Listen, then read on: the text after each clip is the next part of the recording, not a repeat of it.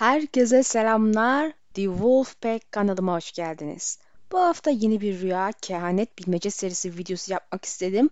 Yüce Yürek Hayaletinin birçok kehaneti mevcut ve bunlardan en az ikisi Sansa'yı içeriyor. Kehanetleri önce bir hatırlayalım. Rüyamda bir ziyafette saçlarında mor yılanlar olan, dişlerinden zehir damlayan bir bakire kız gördüm. Ve sonra yine o bakire rüyamda gördüm. Kardan yapılmış bir kalede vahşi bir devi öldürüyordu. Bu Sansa'nın birini öldüreceğine dair doğru bir kehanettir. Dikkat edersek bu kehanetin iki ölüme dikkat çektiğini biliyoruz. İlk ölüm Joffrey'di. Saçtaki mor yılanlar saç firesindeki zehri temsil ediyor. Zehre dikkat çekildikten sonra ikinci ölüm net bir şekilde açıklanır. Vahşi bir dev. Kim bu dev? Her şeyden önce bir dev arıyoruz. Şüphesiz gerçek bir dev değil, simgesel bir şey. En azından herhalde böyledir diyoruz. Dolayısıyla kitaplardaki dev ile sans arasındaki herhangi bir ilişki imana sahip olabilecek kişileri bulmak gerekiyor. Rüyadaki tek gizem Sansa'nın ileride kimi nerede öldüreceği. Bununla ilgili hemen hemen herkesin bir fikri var. En büyük aday Serçe Parmak ki sonda söyleyeceğim şeyi başta söyleyeyim ki benim de en başından beri adayım kendisi çünkü gerçekçi olursak Sansa'nın onu öldürmesi hikaye açısından ironik olacaktır ve serçe parmak en çok Sansa'nın elinden ölmeyi hak ediyor. Elbette Martin Kernet'in için ne demişti onu da hatırlayalım. Peki onlar spoiler mı? Ne anlama geldiklerini anlamak için onlara çok dikkatli bakmanız gerekiyor. Hepsi göründükleri anlama gelmiyor. Kehanetler iki ucu keskin kılıç gibidir. Onları çok dikkatli kullanmanız gerekir. Yani bir kitaba derinlik ve ilgi katabilir ancak çok gerçekçi ya da çok kolay olmak istemezsiniz. Yani akla ilk gelen kişiler en bariz kişilerdir. Bu da Martin açısından oldukça çok kolay tahmin edilebilir sınıfına giriyor. Elbette serçe parmak bence hala en güçlü aday olarak ilk sırada yerini alıyor ama kendisi bir yem olabilir. Çok daha bariz olmayan adayları da katarak tüm adaylar üzerinde adım adım ilerleyelim. En başta söylediğim gibi en bariz aday serçe parmak ve kesinlikle ilk akla gelen o. Bu yüzden Martin bize bir ringa balığı mı verdi diye merak ediyorum. Yani dev dediğinde onun da aklına serçe parmak gelmiş olmalı değil mi? Yine de en güçlü aday ama unutmayın o da bir ringa balığı olabilir. Littlefinger'ın aile arması bir titan yani bir dev. Kar kalesi Eğri ve Winterfell ya da kara benzeyen bir pasta bile olabilir.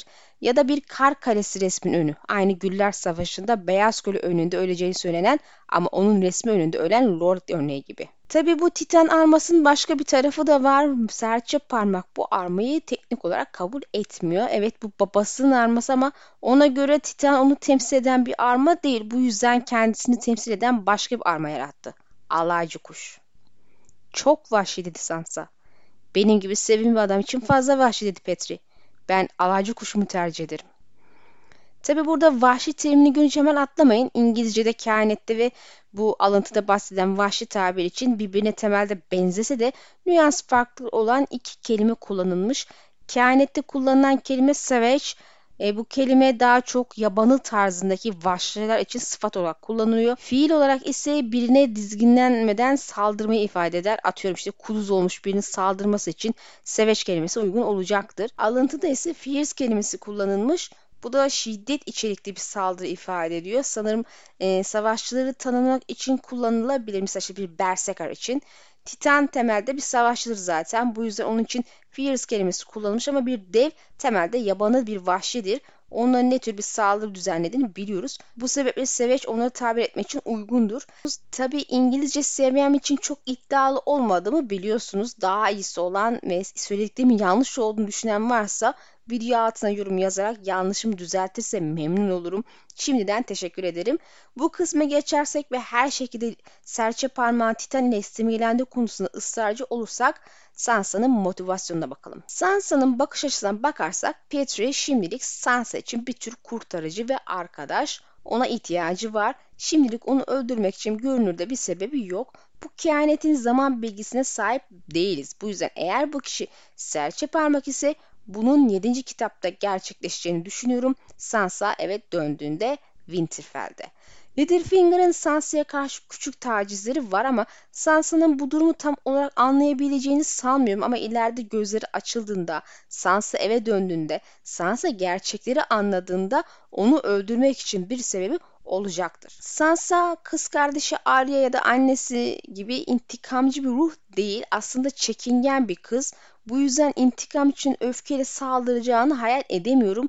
Büyük olasılıkla bu sadece savunma için olabilir. Bu fiziksel bir saldırıya karşı kendini savunmak ya da tehlikeli bir düşmanı ortadan kaldırmak için olabilir. E, serçe parmağın ona karşı çarpık duyguları var ve Tali'nin e, Tali kız kardeşle olan garip ilişkisi düşünüldü.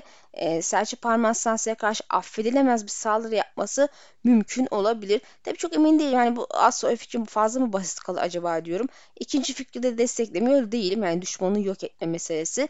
Sansa'nın hikayesi açısından bu şekilde öldürmesi daha doğru ve uygun olabilir. Ayrıca Serçe Parmağın genel olarak Starklar ve özel olarak Sansa tarafından öldürmesinin ironik olduğunu tekrar hatırlatayım. Sansa bunun gerçek yüzünü öğrenir, öfkelenir. E, serçe parmak bir taciz hamlesine girişir ve o anki öfkeyle veya işte ailesini korumak için bilmiyorum artık e, sebebi o an için ve onu öldürür. Aslında şu aşamada Sansa'nın herhangi bir şekilde istese bile bir insanı bile istiyor öldürecek bir kişilik olduğunu düşünmüyor ama yine de kim bilir belki değişir. Psikolojik olarak zorlarsanız bunu yapmayı düşünebilecek biri zaten. Örneğin işte Joffrey'i iterek öldürmek istemiş hatırlarsanız. Adayımızı destekleyebilecek bir alıntıyı hatırlayalım hemen. Masallar doğruysa kellesi Winterfell'in duvarlarına asılacak ilk dev o değil. Onlar sadece hikaye dedi ve onu orada bıraktı. Aslında burada konuşulan dev Robin'in oyuncu ama yine de bu kısmı serçe parmağın kısmına eklemek istedim. Bu konuşmada aslında Sansalı ya da Sansa'nsız e, serçe parmağın geleceği için bir foreshadowing olabilir. Yani fark etmiyor. Şimdi cinayet silahını arayalım. Eğer tatlı kuramını hatırlıyorsanız serçe parmağın Valeria Çançeri öleceğine dair bir iki şart olduğunu söylemek zorundayım. Bu aynı zamanda ironik çünkü 5 Kral Savaşı'nı fethedilmiş olan şey hançerin kendisi ve serçe parmağın hançerle ilgili söylediği yalandı. Haliyle aynı hançerle intikam alırcasına ölmesi harika bir seçenek olurdu. Bu yüzden Sansa'nın bu hançeri kullanmasını bekliyorum. Sorun şu ki Sansa bu şekilde elini kirletebilecek biri değil demiştim buna cesaret edebileceğini sanmıyorum. Evet Sansa'yı bir kez hançer alırken gördük ama onu tutmak başka bir şey, kullanmak başka bir şey.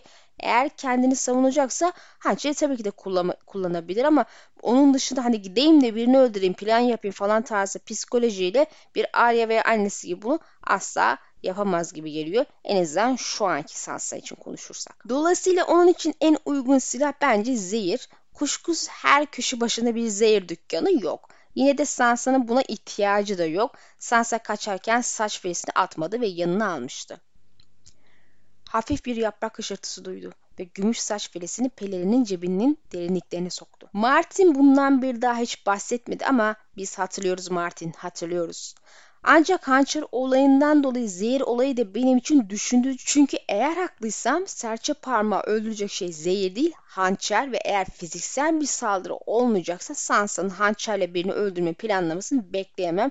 Belki zehri hançere sürer ve minik bir keset yahut dokunuş onun sonu olabilir. Bunlar hep böyle farklı olasılık düşünceleri tabii ki. İlla bu olacak şu şekilde olacak demiyorum ama bu adam bence hançerle ölür yani. Şimdi ikinci adayımıza geçelim. Tatlı Robin. En olası ikinci aday bu çocuk gibi. Robin'i de e, serçe parmak kadar olası görüyorum. Hatta belki biraz daha fazla. Hani tatlı konumuna göre bu karakter zaten ölecek. Çocuğun ismi Tatlı Robin. Şu anda vadide kar yağıyor ve bir kar kalesi görebiliyoruz. Ve bir pasta. Eğri şeklinde bir pastamız vardı yanlış hatırlamıyorsam. Kardan kale gibi görünen bir pastanın yanında herkes dev gibi görünür unutmayın. Ayrıca başka bir de devimiz var. Eğri onların üzerinde küçüldü alt katlardaki gökyüzü hücreli kalenin aşağıdan bal patiği gibi görünmesini sağlıyordu. Buzdan yapılmış bir petek diye düşün aleyhine, kardan yapılmış bir kale. Rüzgarın kovanın etrafını ısık çaldığını duyabiliyordu. Sansa müstakbel kocasına Winterfell Stark hanesinin merkezidir dedi. Kuzeyin büyük kalesi. O kadar da büyük değil. Çocuk kapının önüne diz çöktü. Bak işte bir dev onu yıkmaya geliyor. Oyuncak bebeğini karda durdurdu ve sarsaç hareket ettirdi. Tromp tromp ben bir devim, ben bir devim diye bağırdı. Ho ho ho, kapılarınızı açın yoksa onları ezip parçalayacağım. bebeği bacaklarından tutup sallayarak önce bir kapı kulesini sonra da diğerinin tepesini devirdi. Robin kar kalesini yıktı ve oyuncağıyla dev gibi davrandı. Sansa o oyuncağı parçaladı ve Robin onu oyuncağını öldürmekle suçladı. Belki de bu da aslında bir kehanettir. Bu da bir seçenek. Ya da Martin'in dediği gibi bunu sadece yem olarak bizim önümüze koymuş da olabilir. Motivasyon ve cinayet silahına bakalım. Aslında Sansa'nın Robin'i öldürmek için bir sebebi yok. İleride olacağını da pek sanmam. Serçe parmak gibi Robin de Sansa'yı öpücüklerle taciz ediyor ama dediğim gibi Sansa'nın bu durumun farkında olduğunu sanmıyorum. Bence bu öpücük oluyor onun için sıradan bir şey ve o sadece bir çocuk yani. Herhangi bir kötü niyeti de yok.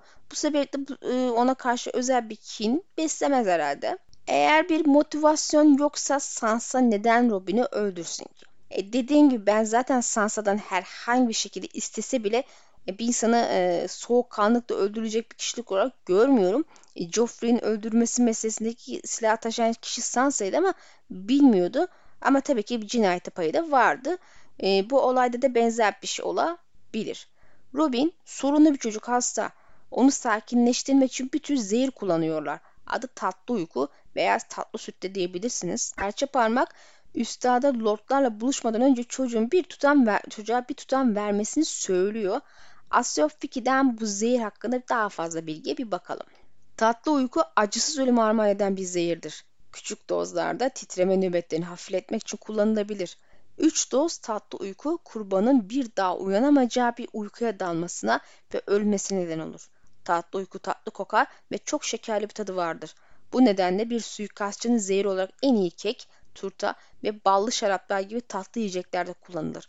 İçinde bir tutam tatlı uyku bulunan bir süte tatlı süt denebilir. Toparlarsak birkaç zehre çarpan bir kalbi yavaşlatır, bir elin titremesini durdurur ve bir erkeğin sakin ve güçlü hissetmesini sağlar. Bir tutam bir gece derin ve rüyasız bir uyku verir. Üç tutam bitmeyen bir uyku sağlar yani öldürür. Üstad Coleman'a göre tatlı uyku bedeni terk etmez. Bu da muhtemelen küçük dozların bile zaman içinde birikerek daha büyük dozların tehlikeli etkilerine yol açabileceği anlamına geliyor. Elbette Sansa bunların hepsini biliyor çünkü Üstad Colemon ve Serçe Parmak konuşurken oradaydı ve daha sonra Sansa'yı da uyarıyor ama o zehri vermeye devam etmesini söylüyor. Ve dün gece bir tane daha istedi. Sen de onu reddettin. Çok erken dileydim. Anlamıyorsunuz. Lord koruyucu da söylediğim gibi bir tutam tatlı uyku titreme önler ama bedenden ayrılmaz ve zamanla Lord Hazretleri titreme nöbete geçip dağdan düşerse zamanın bir önemi kalmaz. Babam burada olsaydı ne pahasına olursa olsun Lord Lobert'ı sakin tutmamızı söylerdi biliyorum. Deniyorum neydim ama nöbetleri giderek şiddetleniyor ve kanı o kadar seyreldi ki artık ona sülük yapmaya cesaret edemiyorum. Tatlı uyku. Bunundan kan gelmeden emin misiniz? Bununu çekiyordu diye itiraf etti Aleyna. Ama kan görmedim. Ona bir tutam tatlı uyku verdiklerini ve fazlasını da verdiklerini e, 4. ve 6. kitapta okuyoruz. Gitmeden önce ona bir fincan tatlı süt verin ve ziyafette bir tane daha verin. Hiçbir sorun çıkmayacaktır. Pekala. Merdivenin dibinde durakladılar ama bu son olmalı. Yarım yıl ya da daha uzun bir süre için. Lütfen diye dua etti. Onun seyirmeye ve titremeye başlamasına izin verme. Burada olmaz. Şimdi olmaz. Üstad Goleman ziyafetten önce güçlü bir doz tatlı süt içtiğinden emin oldu ama öyle bile olsa. Fark ettiniz mi? Güçlü bir doz. Üç tutan bitmeyen bir uyku üretecektir. Ve bir çocuğa güçlü bir doz verdiler. Yani bahsettiğim bu dozlar zaten yetişkinler içinde, bir çocuk için değil de. Kainette bahseden Robin olsun ya da olmasın. Her şekilde muhtemelen Robin'in ölümünü göreceğiz ve bu işte istemeden de olsa Sansa'nın parmağı var. Üstadı sürekli bu zehri vermeyi zorladı. Evet Robin'i öldürmek istemedi ama uyarılır da umursamadı ve an itibariyle Sansa Robin'i zehirle öldürüyor. Artık buna herhalde taksiratta adam öldürmeye giriyor. Eğer biri hiç istemeden de birini öldürürse o kişi hala ölür demiş Jigget zamanında Jon'a. Yani istemeden de sebep olsan yine de sebep olmuşsundur ve kanı senin elindedir. Ve geldik son adaya ve bu kişi genel olarak çoğu kişinin aklına gelmeyen biri. Yıllar evvel arkadaşlarla konuşurken aklımıza geldi ve neden olmasın ki dedik. Kim bu? Tyrion Lannister. Kendisi kitaplarda bir dev olarak tasvir ediliyor. E, Kar Kalesi meselesinde de muhtemelen Tyrion zaten Winterfell'e bir şekilde dönecektir diye düşünüyorum hep. Yine de gerçek bir kale olmak zorunda da değil biliyorsunuz unutmayalım. Şimdi Tyrion ve uzun gölgesini hatırlayalım. Kapıyı açtığında içeriden gelen ışık gölgesini avluya düşürdü ve Tyrion Lannister bir anına bir kral gibi dimdik durdu.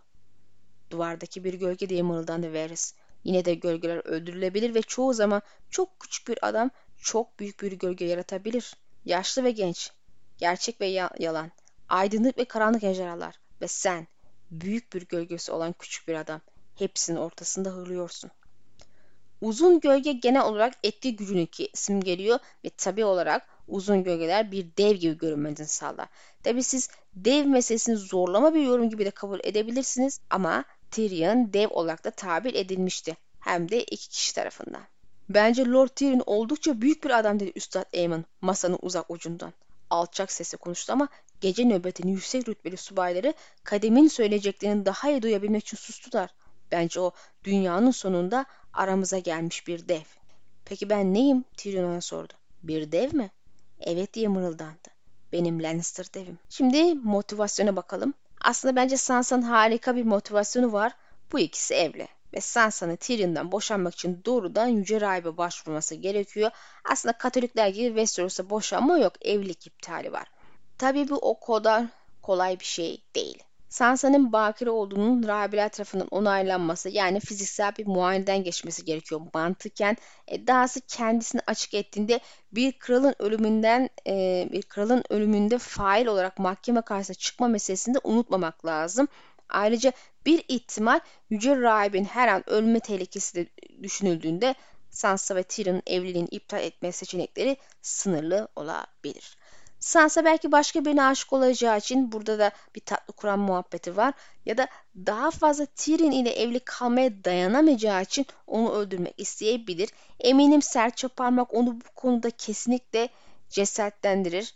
Psikolojik olarak baskılayabilir. Çünkü zaten e, planlar için Tyrion ölmeli. Ya biliyorsunuz kendini istiyor. Peki cinayet silahı ne olabilir? Önceden bahsettiğim gibi zehirli saç velisi hala onunla birlikte. Bu yüzden Martin onu tekrar kullanacaktır diye düşünüyorum. Robin muhtemelen tatlı süt ile ölecek. Ben hala serçe parmağın hançerle ölmesini bekliyorum ama Tyrion öldürülecek ise Sansa tarafından zehir gayet yerinde olur. Joffrey'nin kadehine zehir konmuştu. Kadehi veren Tyrion idi. Aynı şeyi Sansa yapabilir ona ve zaten Tyrion alkolü düşkün biri. Lord Kumandan Mormont'un da söylediği gibi kişiyi öldüren, felaketini getiren şey çok sevdiği şeyler oluyor. Açıkçası karakterlerin geleceğini işaret eden, tekrar eden cümleler furyasında Tyrion'un da dilinin kesilmesi, ölmesini işaret ettiğini düşündüğüm bir şeyler var. Yok diyemiyorum. Üç aday içerisinde Robin'in kesin olarak Sansa yüzünden öleceğini düşünsem de onun bu kehanetin karşılığı olup olmadığından çok emin değilim. Buna ek olarak kehanette geçen öldürme eylemi için slay kullanılıyor ki e, bu da kill kelimesinden farklı olarak şiddet içeren bir öldürme eylemini ifade etmekte. Bu sebeple zehir olaya pek uygun değil gibi e, bu şartlarda tatlı kuramından yola çıkarak serçe parmağın hançer ile öleceği iddiamı göz önünde tutarsak Sansa'nın öldürecek kişi aşikar hale geliyor. Daha önce belirttiğim gibi bu çok da ironik ve hak edilmiş olur. Muhtemelen serçe parmak bir noktadan sonra kontrolünü kaybeder. Sansa da zaten gerçekleri öğrenmiş olur ve sonunda çarpık tutkusu yüzünden kıza saldırabilir. Bu sırada da Sansa adam işte belindeki Valeri hançerini çekip onu öldürebilir. Pekala durum sizce nedir? Bu kehanette bahsedilen dev kimdir? Bu üç aday dışında başka bir adayınız var mı? Fikirlerinizi belirtmekten çekinmeyin. Hepsi şimdilik bu kadar. Dinlediğiniz için teşekkür ederim. Eğer beğendiyseniz yorum yapmayı, paylaşmayı ve beğendiye basmayı lütfen unutmayın. Desteklerinizi beklerim. Sonraki videoda görüşmek dileğiyle Allah'a emanet olun.